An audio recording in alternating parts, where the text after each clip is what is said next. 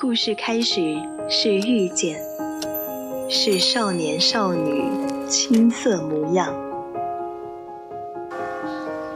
晨钟暮鼓，潮起潮落，或许我们终将走散，但在青春的印记里，你我曾听过一样的故事，都有过同一句晚安。VOC 广播电台《青春印记》，在声音的世界里彼此陪伴，互相温暖。青春调频与您共享。您现在收听的是二十二点至二十三点三十分为您直播的《青春印记》，我是主播晨晨，很高兴又一次和大家在《青春印记》见面了。平时真的很忙，没有时间读太多的书。今天借这个机会和大家一起聊这几本书，感受书中的感动与道理。当然，想要听歌的观众朋友们也是可以进入直播间，或者在听友群里直接艾特主播就可以了。第一本书是穆斯林的葬礼。我国当代散文大家刘宇白先生在看完穆斯林的葬礼后，不禁眼倦叹服。读这本书，有如读巴黎圣母院，奇绝诡变，奥妙无穷。这本书让刘宇白打破了几十年的读书习惯，忍不住只用一天时间就看完了这五十余万字。更是多次为书中的人物命运起伏而落泪。所谓低谷，是另一种成长。稻盛和夫曾说：“成大事者，碌碌无为之人的区别，关键是面对困难的态度。”师傅去世，宝船损毁。让韩子琪的人生坠入低谷。此时，老主顾普先生还趁火打劫，以宝船尚未完成为由，把奇珍斋洗劫一空。韩子琪只能放低身段，利用蒲老板的贪婪，以帮助他完成宝船为由，成功拜他为师。在慧远斋。韩子琪遭受着有生以来最大的困境，除了晚上着浴，早上天不亮还要把店里打扫得干干净净。好不容易熬到半夜关门，为了守店，也只能搭一个木板随意睡下了。这里的一日三餐与奇珍斋更是无法相比。常年都是馒头和白菜。最让他难以忍受的，是来自账房和师兄的欺辱。即使他们也是奴隶，但依然看不起他，背地里总嘲讽他是个下贱的艺人。平日里，他们更是不与他说一句话。不得已时，言语之中也总是透着不屑。他仿佛重新沦为孤儿，举目无亲，欲诉无人。多少次他都想转身走人，但一想到门头已空的齐珍斋，又只好默默忍受。他明白，唯有坚忍坚持下去，才能有逆袭的机会。三年里，他甘做奴隶杂役。讨好着身边的每一个人，抢着做最低等的活儿，为了能够安心学习，即使逢年过节的开荤吃席，他都强忍着不去参加。功夫不负有心人，他不仅提前完成了宝船的制作，连慧远斋的生意经也被他在端茶递水间偷偷学了去。他还利用所用知识，让师傅的名字。永存在宝船之上。目不识丁的他，还靠平日偷学的一些交际英语，打通了与洋人做买卖的通道。离开慧远斋没几年，他就让齐真斋扬名立万，自己也成了名震古都的欲望。正如约翰·肖尔斯所说：“没有不可治愈的伤痛，没有不能沉淀的结束。”所有失去的，会以另一种方式归来。人生漫漫，有苦就有乐，有悲也有喜。所有的苦难都是一场历练和修行。面对人生低谷，唯有积极应对，向内而生，才能迎来更美好的人生。放下执着，与生手握手言和。对于韩子琪而言，玉不仅是他的命，还是他此生的归宿。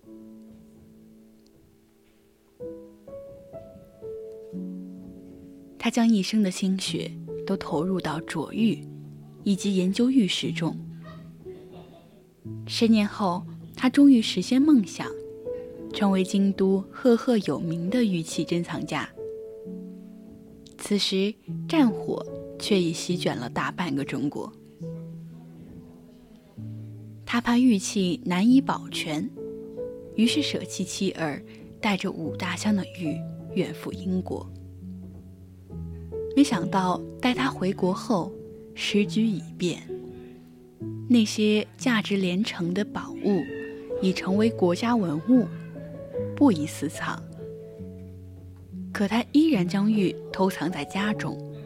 并固执地认为自己才是玉的守护者。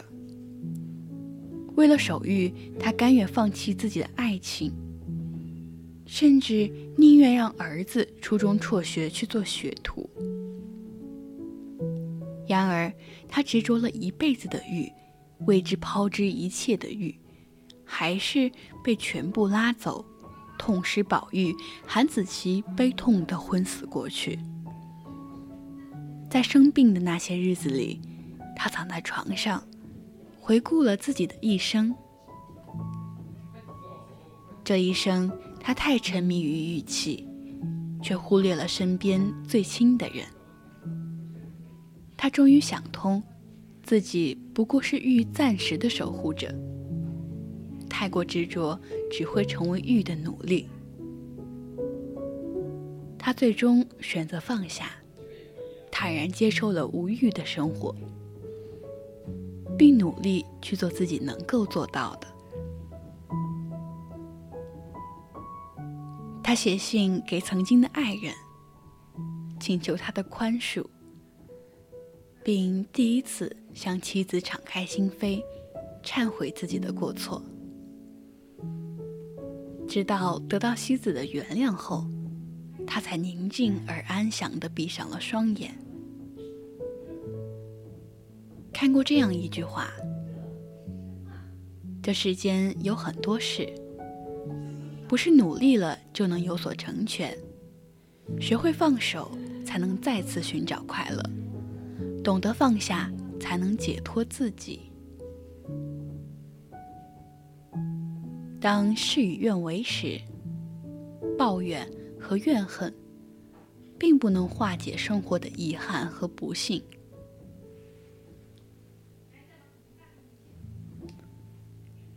接受不能改变的，努力改变能改善的，就是与不满美的生活握手言和。只有放下执着，才能看清生活的本质，人生才能自然坦荡。从流浪孤儿到美满之家，从底层杂役到古都誉王，又从一代誉王。变得一无所有。每一次，韩子琪都在守得云开时，命运又将他拉回原点。然而，生活中的我们又何尝不是呢？霍达曾在穆斯林的葬礼中写道：“人生从来没有蓝图，它有黑暗，有花火，有灾难，也有希望。所谓智者，就是学会原谅生活的不完美，坦然面对人生的无常，在每一次破碎后，再一次选择破局重生。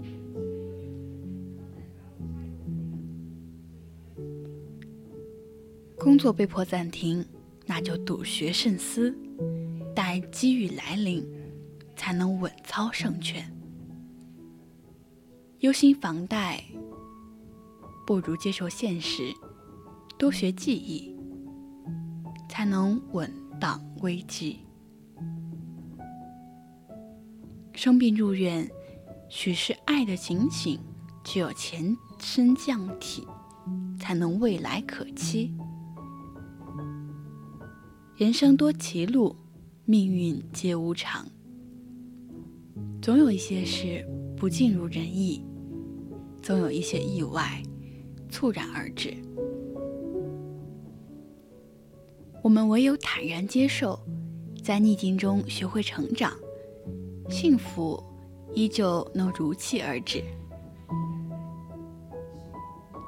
愿你我在这苦乐无常的人生中。既能穿越黑暗，迎来花火，也能熬过灾难，觅得希望。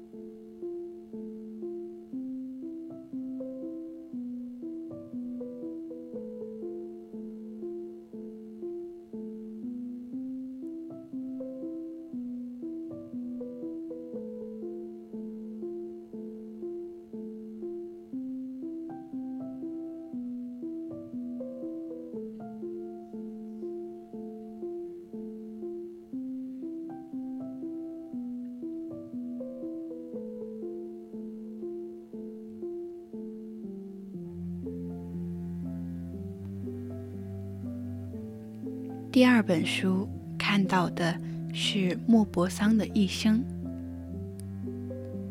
莫泊桑曾说过：“我像一颗流星进入文坛。”托尔斯泰评价莫泊桑有着天才的、真诚的且有深入事物本质的洞察力，认为他是仅次于雨果的最优秀的作家。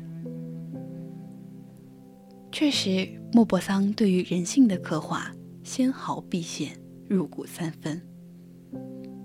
他的小说隔着百年的光阴，仍然能深深的打动我们。一生就是一样这样的小说，哀婉深沉，细腻动人。这部小说是他的长篇处女作，一经出版。就好评如潮，但这本书讲述的是一个悲剧：一个有美貌、有财富的天之娇女，却因为自己愚蠢的头脑，把生活过得一团糟。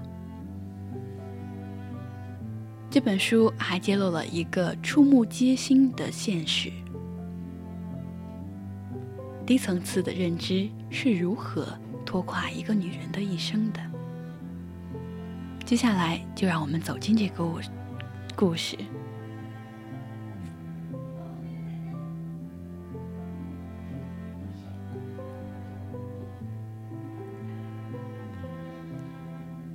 低层次的择偶观，必然会带来低层次的人生。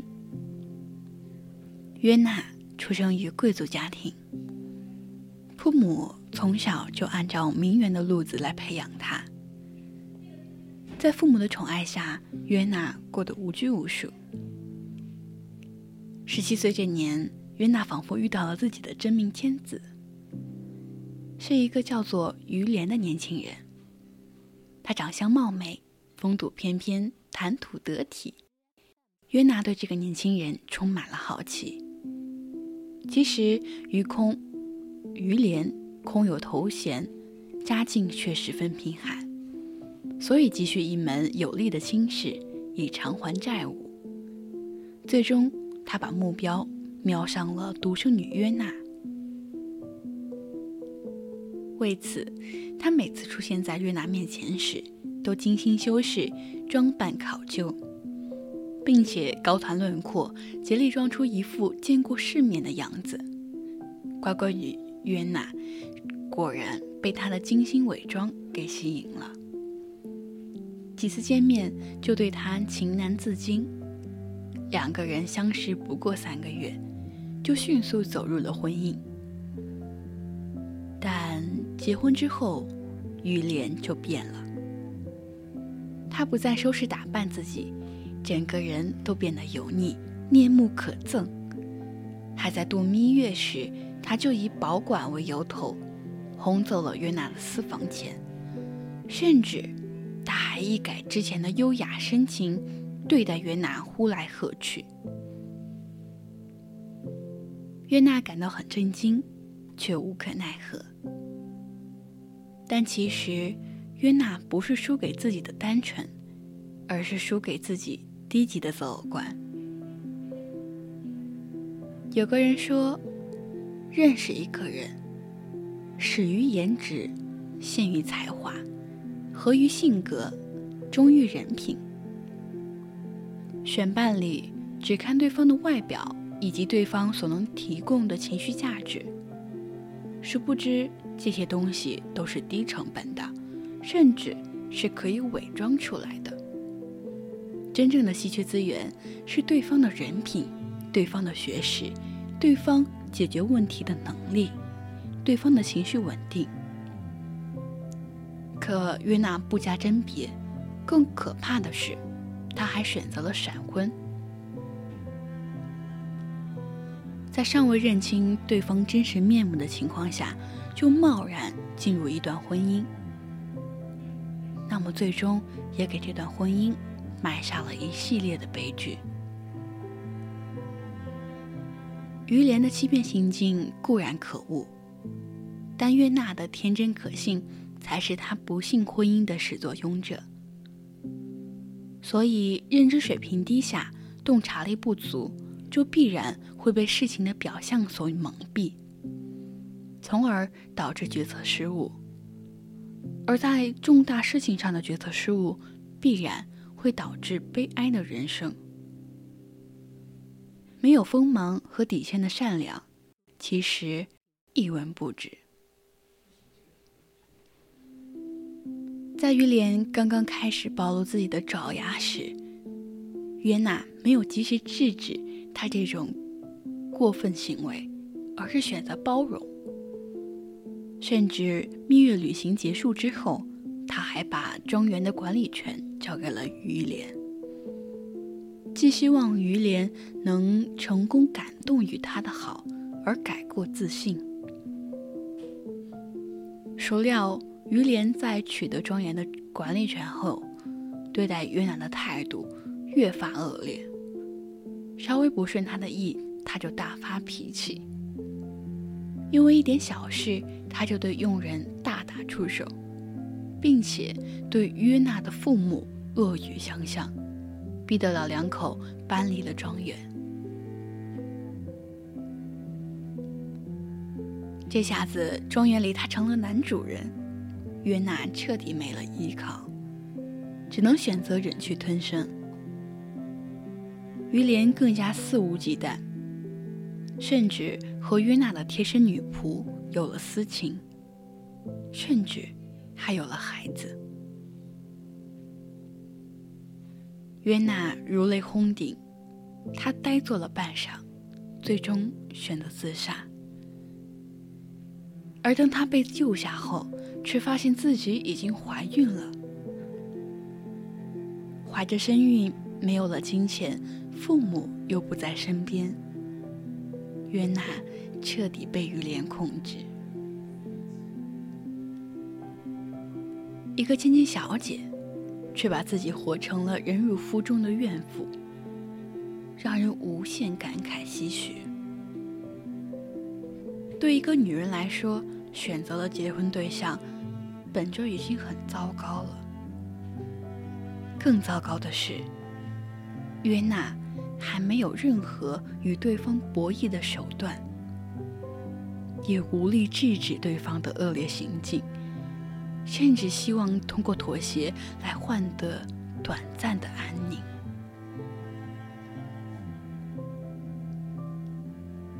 当他把所有的主动权交给对方的时候，就意味着他已经输得溃不成军，而这还是由于他的低层次认知造成的。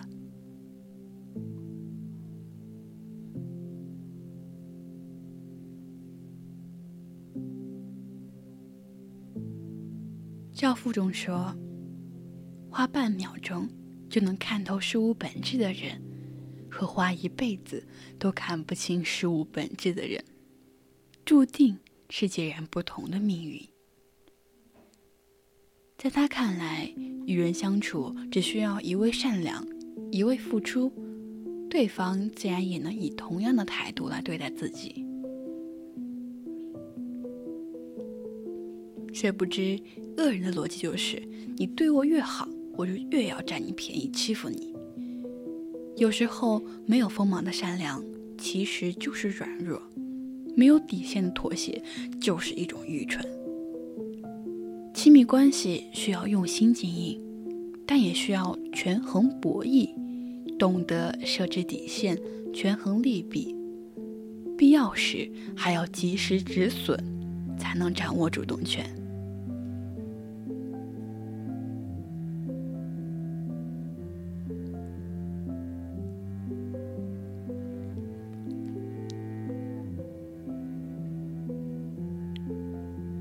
思维模式的僵化会导致悲剧一次次重演。在约娜的沉默下，于连行事越发荒唐，却也因此遭到反噬。因为勾搭伯爵夫人，被卓杰夫人的丈夫杀死，约娜才终于从婚姻的阴影里摆脱出来，并把唯一的儿子保尔。作为此生的唯一依靠，但不幸的是，她对待儿子依旧沿袭了对待丈夫的态度，百般包容，无底线纵容。即使儿子闯了祸，她也不加制止和教育，只拿他还小，长大了就好这种借口来搪塞。在他的娇惯之下。保尔从小就无法无天，为所欲为，在学校里惹是生非、逃课打架、欺凌同学，简直就是校霸。成年之后，保尔更是胡闹成性，不仅寻花问柳，还迷恋上了赌博，欠下巨额赌债。外公西蒙本想借此好好教育他一番，但约娜看着儿子，再次选择了包容。他为保尔买了一艘船，让他出海散心。谁知保尔依然没有改变自己的恶习，他隔三差五寄信回家，让约娜给他寄钱。从最初的几千法郎，到最后的几十万，保尔的胃口越来越大，要的钱也越来越多。约娜对儿子百般纵容，甚至抵押了全部产业，只为了给儿子筹钱。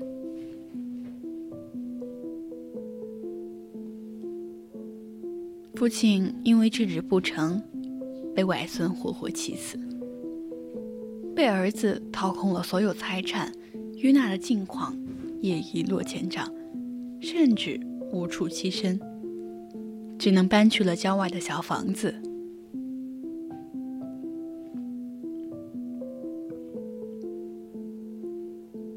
约娜把孩子宠成了废柴，最终不仅拖垮了自己，还连累了父母。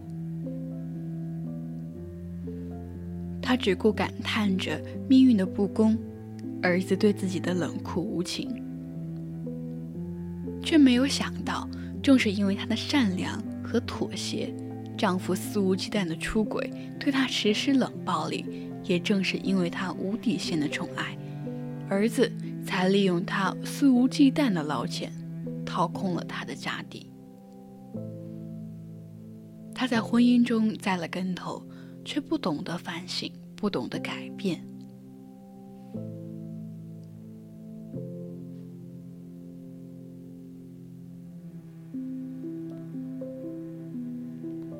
那套思维模式，虽然她儿子也成了丈夫的避免，无所顾及的伤害着她。现实中每一次碰壁，或许。都是命运对我们的一种提示，提示着我们的认知出现了问题，必须要自我改变、自我提升。但是，一个人如果认知固化，不懂得改变和纠错，现实只会一次一次的伤害他，悲剧。也只会一次一次的重演。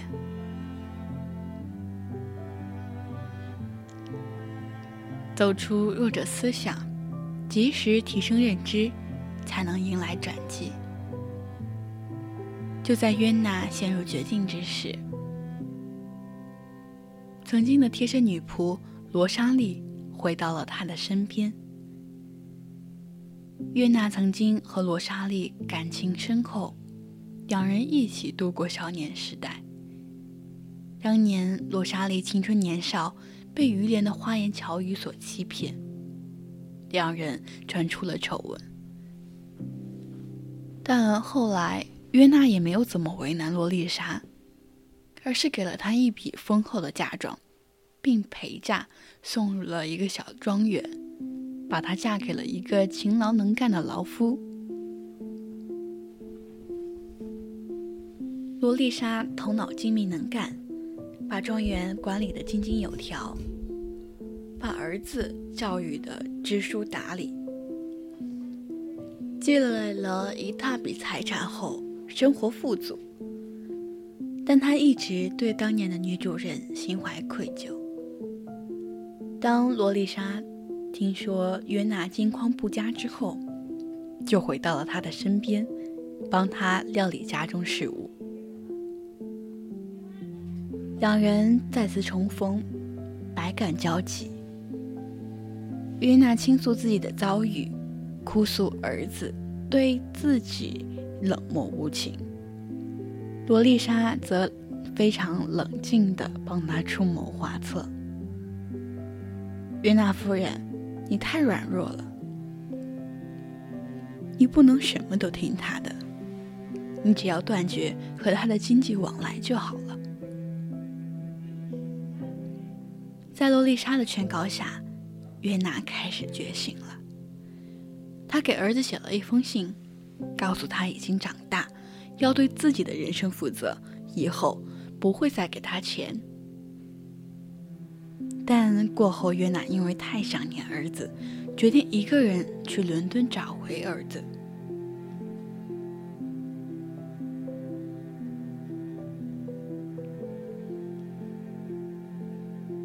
虽然没能找回儿子，但出门一趟，见过各种世面之后，约娜本人的心态发生了巨大的改变。她不再画地为牢，不再固执己见。谁知不久之后，儿子竟主动归家。原来没有了老母亲的金钱支持，他在外面过得捉襟见肘，只能灰溜溜的回来了。奈何妓女生了一个小女儿。约娜看着活泼可爱的小孙女，喜极而泣。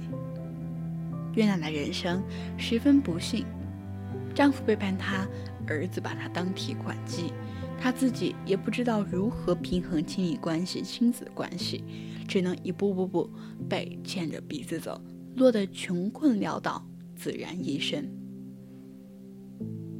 但好在最终，在女仆的劝告下，她改变了认知，不再去做底线的。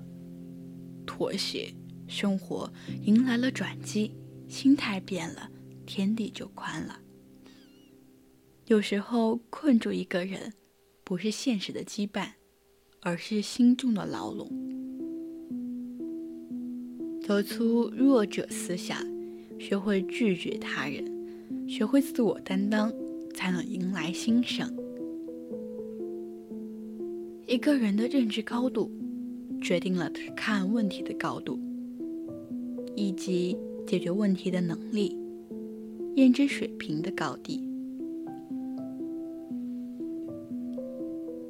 有深度思维的能力，自然更有判断力，能游刃有余地解决各种现实问题。认知水平低下的人，看不清事物本质，总是做出错误的判断，还喜欢固步自封。怨天尤人，所以遇事不要总是轻率的做决定，多想想前因后果，多观察观察事情的本质。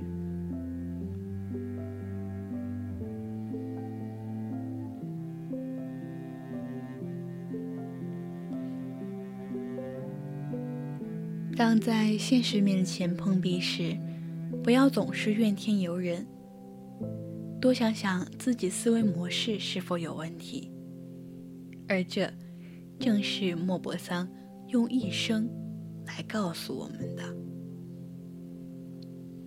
学会提升自己的认知水平，懂得看透人性本质，不断提高自己解决问题的能力，才是实现人生破局的关键。人生的幸与不幸。自有因果，而我们自己才是命运的摆渡人。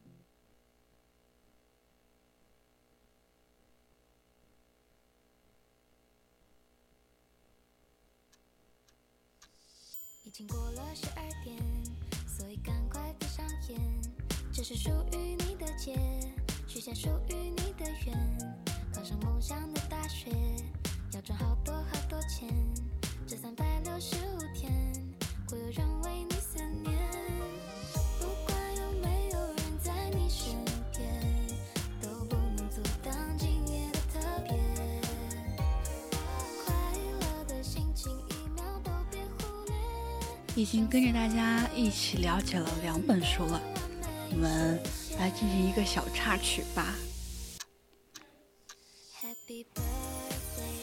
嗯，今天下午其实是我们在做药物药剂学的实验，今天做的是片剂的制备，在我们去另一个实验室准备用压片机压片的时候。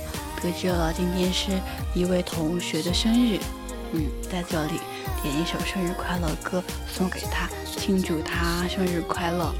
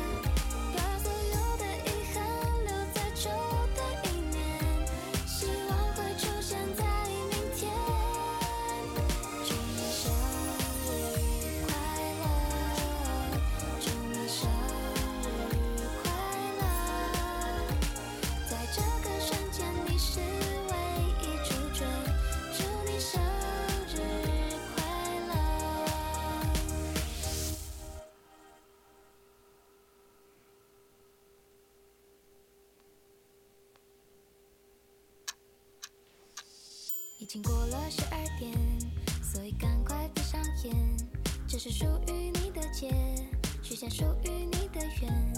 考上梦想的大学，要赚好多好多钱。这三百六十五天，会有人为你思念。不管有时间还很长，那我们就嗯继续说一说我今天的故事吧。刚刚我的室友也给我打来了一个电话，因为我还没有吃饭，呃，他问我要不要吃炒米线。一天加昨天一天都很圆满。故事是从今天上午八点钟开始。上上上呃药剂学加制药工艺学，嗯，满课。之后我们要去做核酸，因为现在翠屏区的疫情呃有回弹现象，所以呢大家要注意防护。我们学校也在做连续呃三天三检，今天也是得到临时通知。在十点到十二点的时候要去做核酸，然后因为上课，所以我们就只有十二点的时候去排队做核酸。但是真的有很多人都是需要上课，排队就很长。然后当我们打算去离去操场做核酸最近的一个食堂吃饭的时候，嗯，打了很多的菜。当在决定去吃饭的时候，发现，呃，他们的饭已经卖完了，因为因为今天做核酸，大家都选择在这个食堂吃饭。饭完了之后，呃，他们说要现蒸，但是蒸一笼饭真的要好久好久。我们在大概排了举着饭盘十多分钟之后，食堂的阿姨说：“那我们去西院给你们借，你们等我们一下。”在我呃周围所有的朋友都已经吃完饭离开的时候，然后终于等到了从其他食堂寄来的饭。吃完以后啊，正好已经一点半了。然后一点半的时候，我们已经开始第一组的实验了。而我要去找我们的实验老师做一下实验内容的调整以及咨询吧。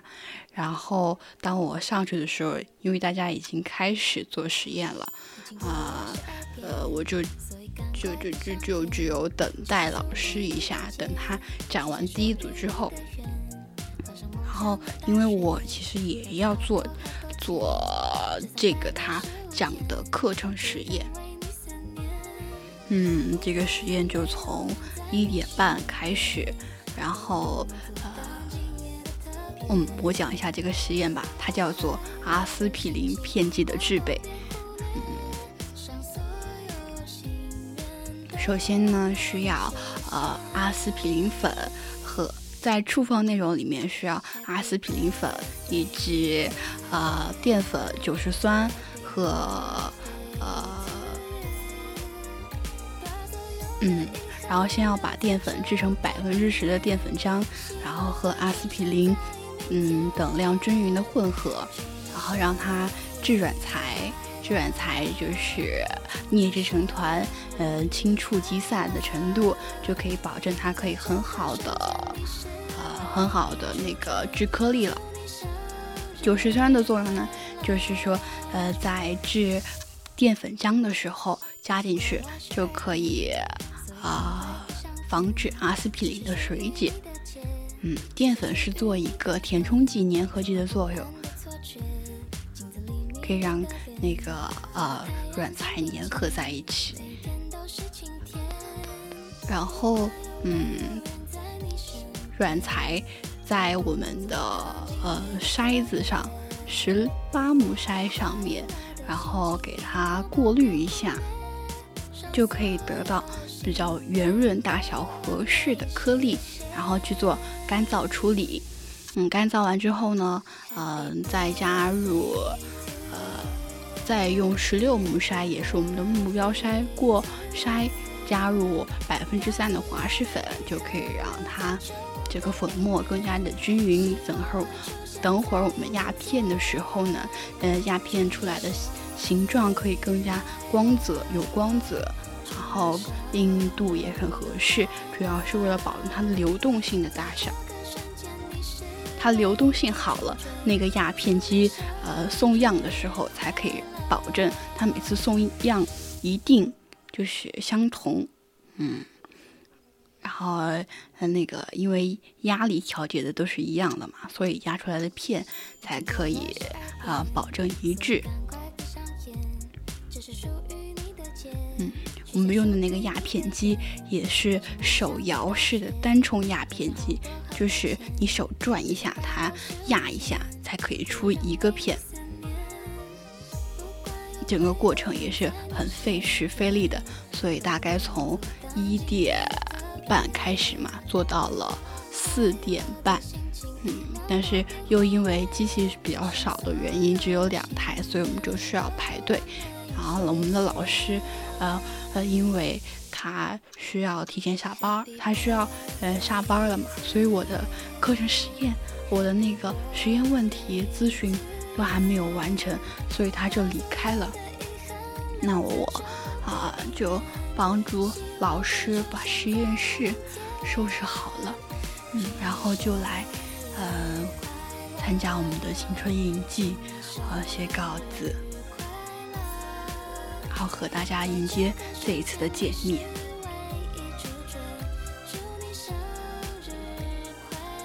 好，再次祝愿，呃，我的同学，也是我从大一就认识的好朋友，他今天生日快乐。嗯。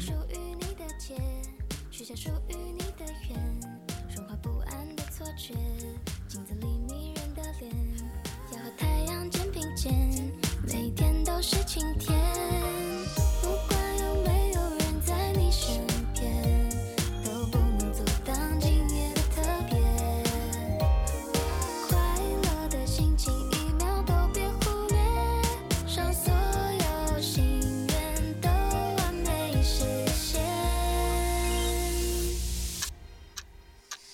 Tipo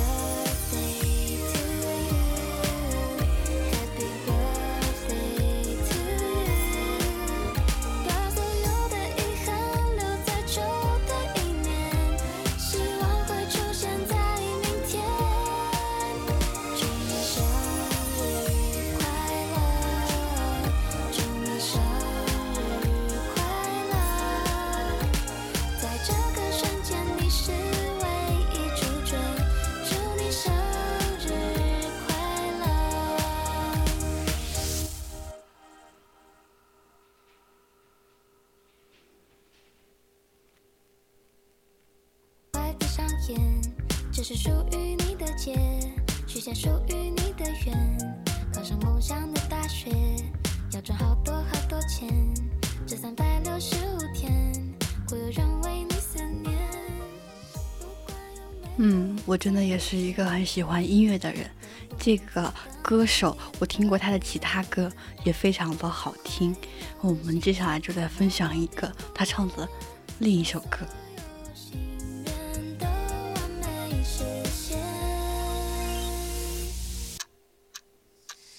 Happy birthday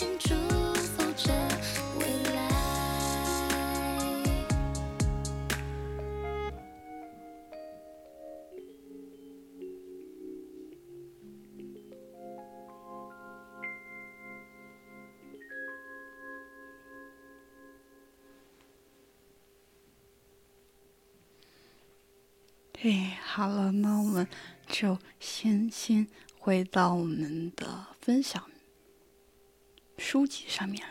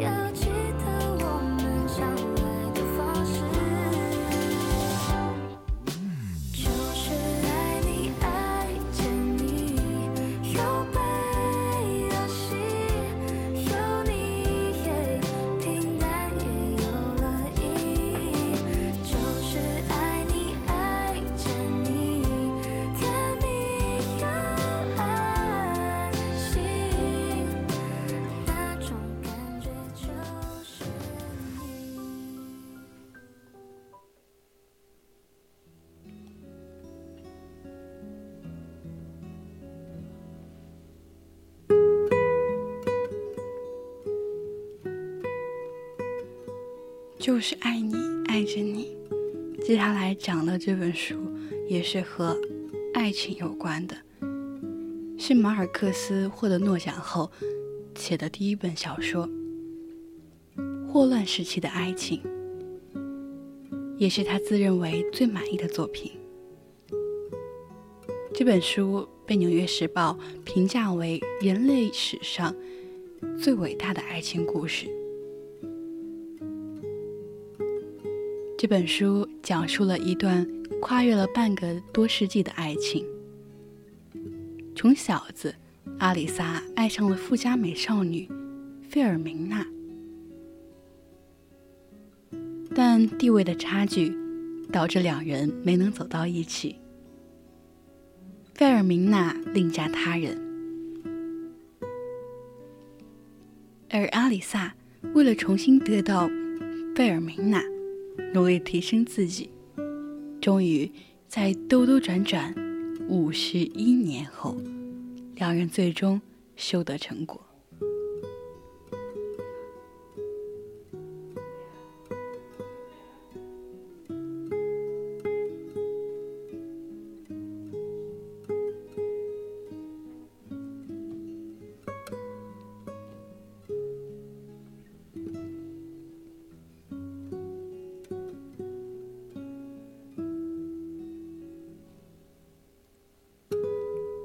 霍乱时期的爱情穷尽了爱的多种可能性，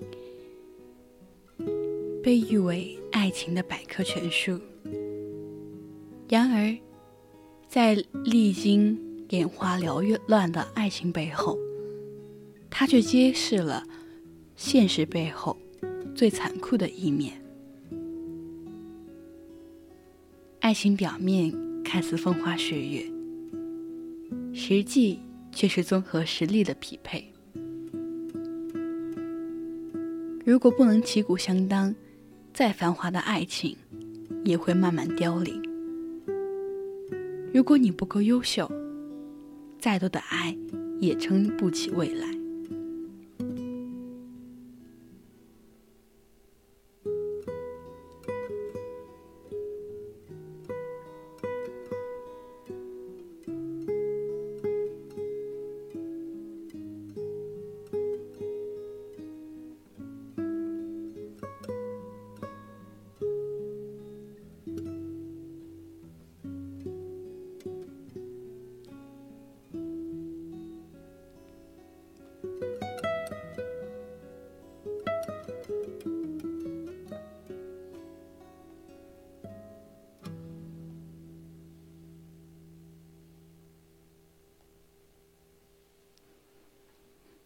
小说的主人公阿里萨是个私生子，他的父亲是阿勒比河运公司的创始人之一。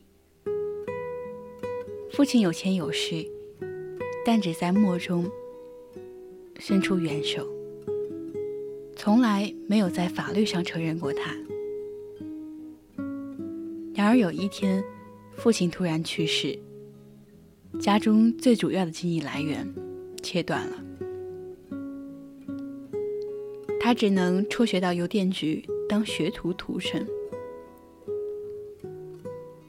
在一次送电报时，阿里萨瞥见了正在读书的女孩费尔明娜，余生杏核般的眼睛不经意地瞥向他，令他怦然心动。为了吸引费尔明娜的注意。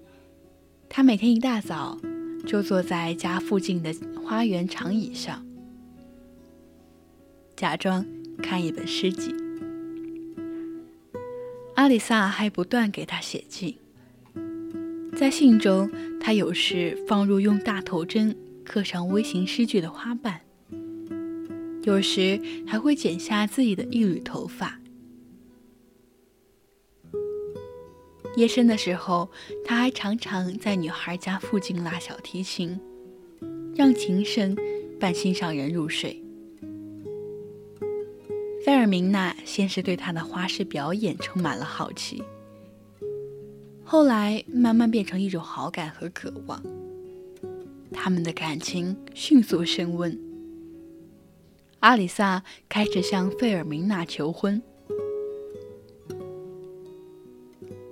然而事与愿违，费尔明娜谈恋爱违反了学校纪律，被学校开除。他的父亲大为发火，找到阿里萨，恶狠狠地对他说：“别挡我们的道。”在一个大字不识、靠贩卖骡子起家的保护眼里，女儿是他翻身的一张王牌。而私生子出身的阿里萨，简直是他幸福路上的绊脚石。阿里萨根本不想失去费尔明娜，无路可走的父亲不得不带费尔明娜离开了家乡，希望用距离冲淡他们的那份感情。但是，无论费尔明娜走到哪里，作为电报员的阿里萨都能把情书写到哪里。眼看着这对鸳鸯怎么打也打不散，父亲只好把婚姻的选择权交给了女儿。正当费尔明娜不知如何选择的时候，她在一个杂乱的市场遇到了分别已久的阿里萨。眼前的阿里萨又丑又穷，落魄的像一只流浪狗。这和他想象中浪漫优雅的白马王子完全不一样。他突然发现，曾经让他执迷不悟的爱情，不过是一场幻影罢了。于是，他果断地向阿里萨提出了分手。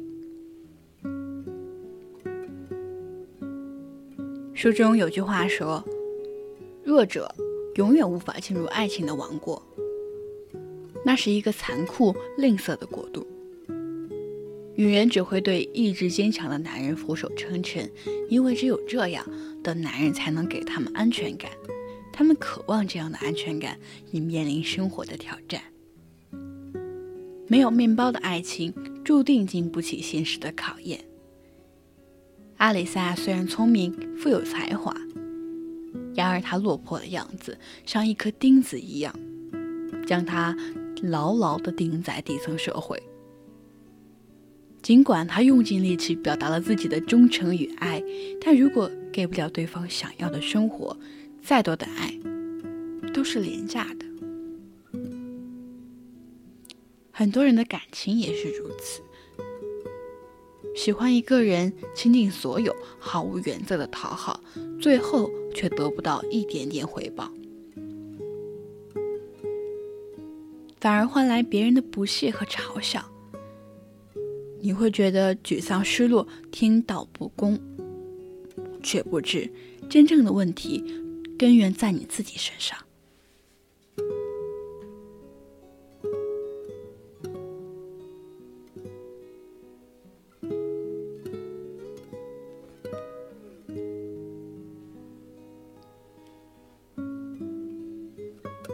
为你不够优秀，即使有更多的爱，也撑不起两个人的未来。在爱情的面纱背后，柴米油盐才是生活的真谛，就是每个为爱奔赴的人不得不面对的现实。越是优秀的人，越容易掌握着感情的主动权。和阿里萨分手后，费尔明娜大病了一场。费尔明娜上泻下吐，父亲以为她得了霍乱，就请来乌尔诺比先生为她看病。乌尔诺比先生一看到费尔明娜，瞬间就被她的美丽所折服。这一幕被老谋深算的父亲看到。随后他心里有了一个想法。沃尔诺比先生出身名门，医术精湛，除了履行救死扶伤的本职工作外，还热衷于公益事业，在当地颇有影响力。如果把女儿嫁给他，女儿不仅可以一辈子衣食无忧，自己也有了靠山。在父亲的撮合下，女儿不但可以一辈子衣食无忧，自己也有了依靠。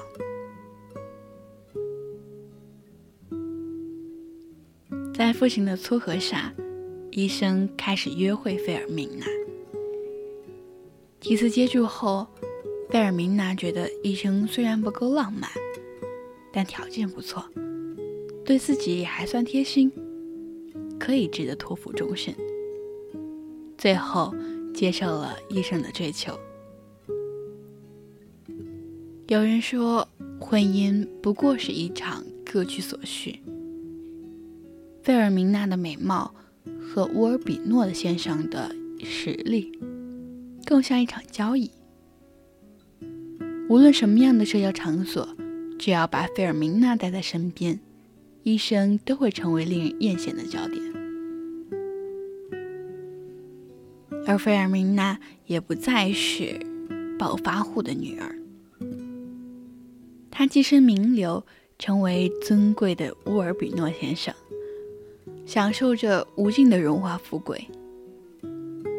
可是容颜易老，一旦女儿那张充满胶原蛋白的脸变成一张哭巴巴的枯叶。曾经小鹿般苗条的身材变得不再轻盈，所有的平衡都会被打破。费尔明娜变得越来越老，令她骄傲的优势消失殆尽，最后只能作为一生幕后的家庭主妇，被无休止的家务。拖得精疲力尽，而先生的名望越来越大，眼界也越来越高，对费尔明娜衰老的容颜再也提不起兴趣，甚至出轨了一个年轻女人。哪怕后来医生回归了家庭，但他们之间的矛盾却越来越多。常常为了一点小事而争论不休。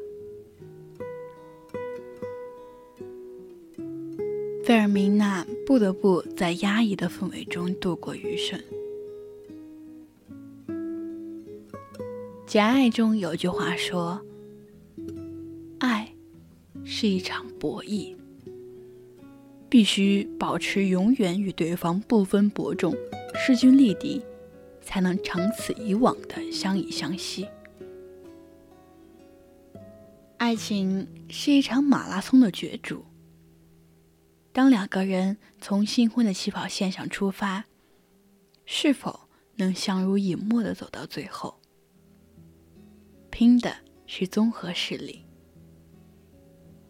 如果两个人水平相当，频率一致，日子。会过得十分和谐，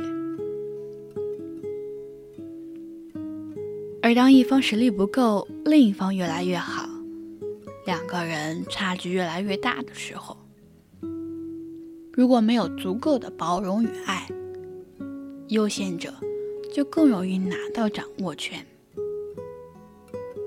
而落后的一方只能被动接受生活抛来的各种难题。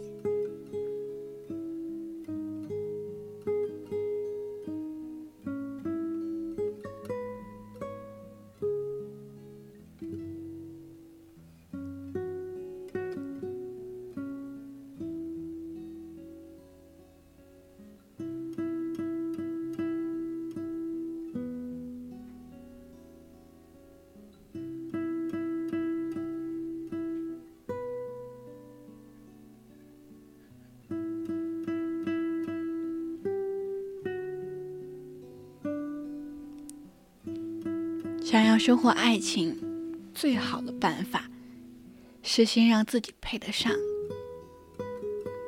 当年失恋的阿里萨得知费尔明娜的婚讯时，他不说话，不吃不喝，整夜流泪。后来，他痛定思痛，开始努力改变现状，去叔叔的合运公司应聘，通过了层层严酷的考验，赢得叔叔的信任，成为公司重点培养的对象。事业上风生水起的阿里萨，感情上却一直没有着落。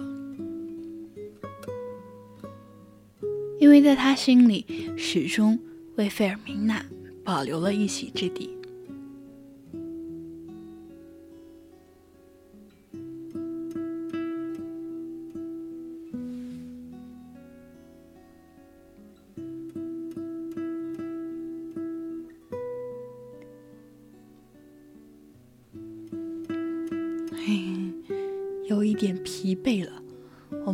另一首歌听一下吧。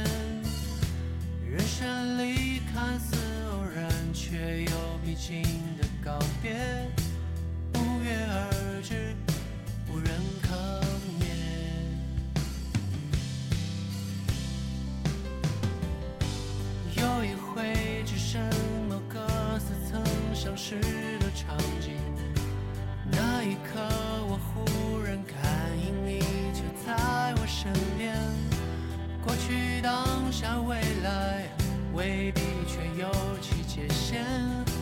或许爱能穿越时间，抵达永远。等到秋叶终于金黄，等到花发悄然这首歌呢，是我和一个人认识的时候，我问他你最喜欢什么歌手，他没有什么犹豫的就说了许嵩，然后就调回了我小学时候的回忆。当时真的听过他的好多歌，但是我记不住名字。那因为听到了许嵩嘛，然后我就又去搜了他的歌来听。这首歌是我听完所有歌之后，把它重复了很多很多遍的一首，好像好像我去看一看我的记录，大概已经循环了。嗯，一百零三次。我觉得在这里我们可以听两遍，它适合安静下来。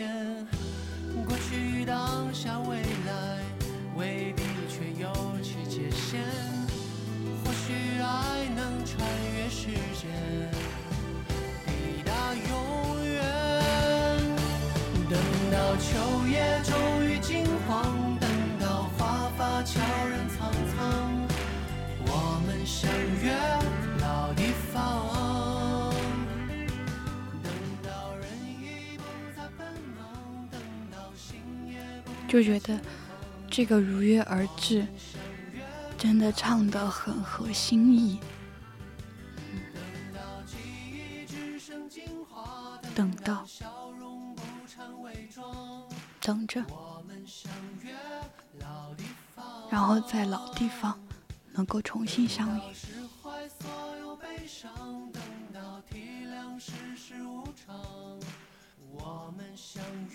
嗯现在听，还有点想要落泪的愿望。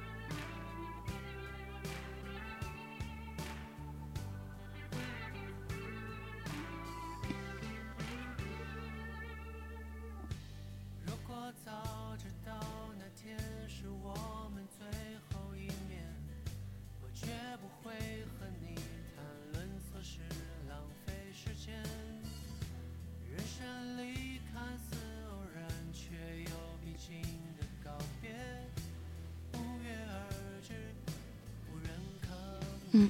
我还有一个愿望就是大一的时候就有的。能够在这四年学会一首歌然后大四的时候演唱给大家听。现在我还不会唱歌我已经大三了。如果大四有机会的话我回来给你们唱好吧。或许爱能穿越时间抵达永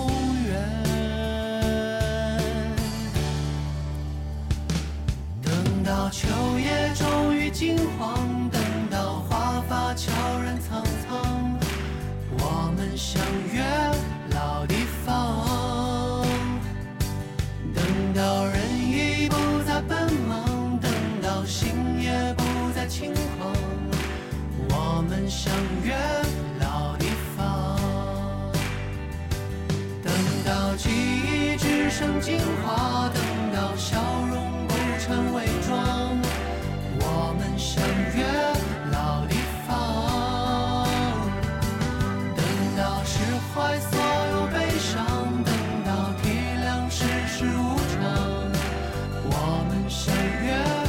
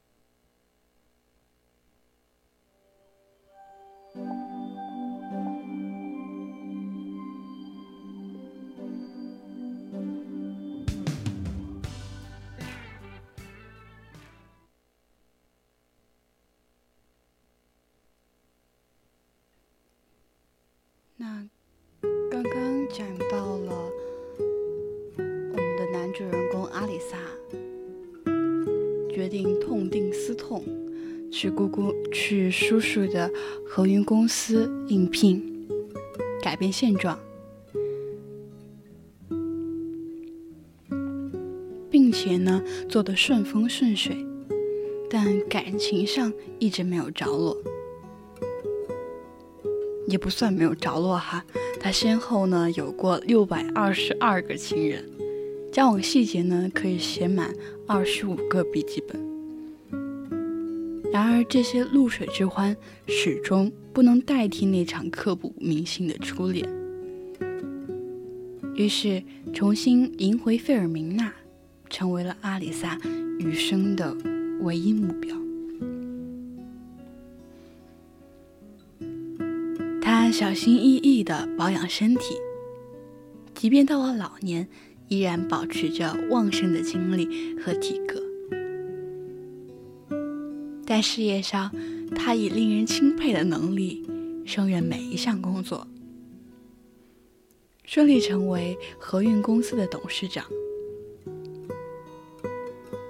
有钱有势，身体健硕。阿丽莎终于熬到了最关键的时刻，乌尔比诺牺牲死了。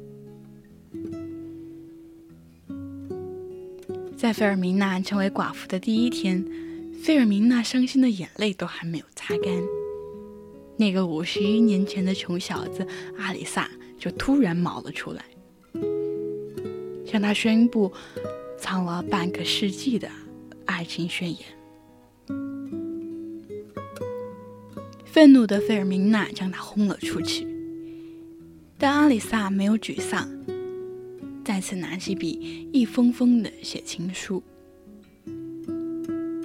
他的情书对于此时的费尔明娜来说，更像是一针安定剂。最终，费尔明娜终于走出了丧偶的阴影。并且听从建议，踏上了阿里萨河运公司的游轮。在旅途中，阿尔萨为费尔明娜安排了总统舱，赶走了闲杂人等，升起代表霍乱的旗帜，在云水之间打造了一个爱情的乌托邦。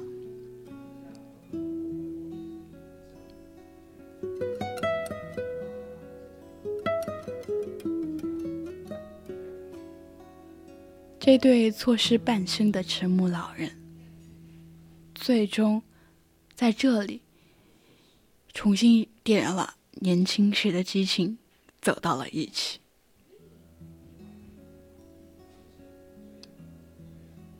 也有人想过，费尔明娜真的是被爱情感动了吗？如果阿里萨没有现在的成就，而是一个穷酸糟老头儿。突然对费尔明娜说：“我爱了你一生一世。”那么结局还会是这样吗？答案显然是没有那么唯美的。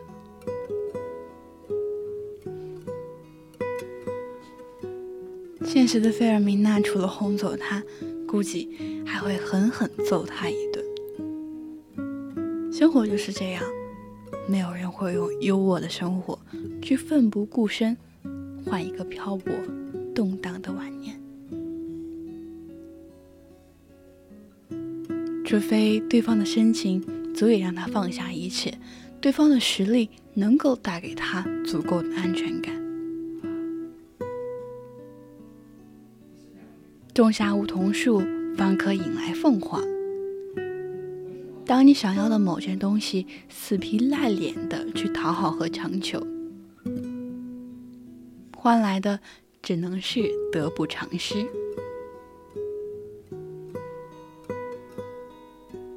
与其消沉悲观，不如沉下心来修炼自己，通过脚踏实地的努力，一步步提升自己。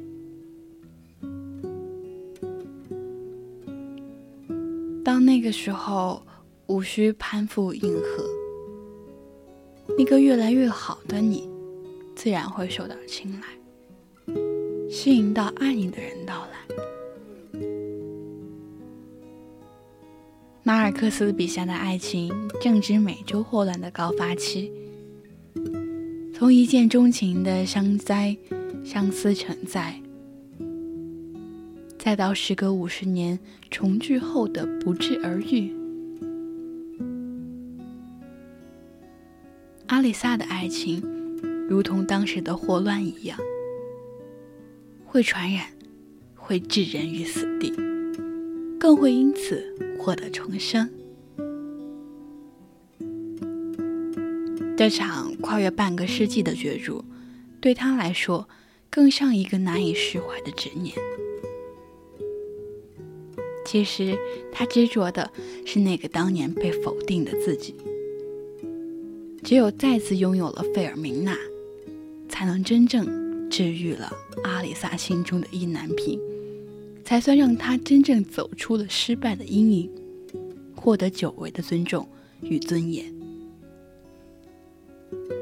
阿里萨的故事，像极了曾经的我们。一个不被爱的人，倾尽所有力气去付出，低若尘埃，最后还是逃不开被嫌弃的命运。为了一个不爱你的人，也伤透了青春和热情，却半不回半点真心。周国平说，在人世间的一切责任中。最根本的责任就是真正成为你自己，活出你独特的个性和价值来。不要追一匹马，你用追马的时间去种草，待到春暖花开，就能吸引一匹骏马供你选择。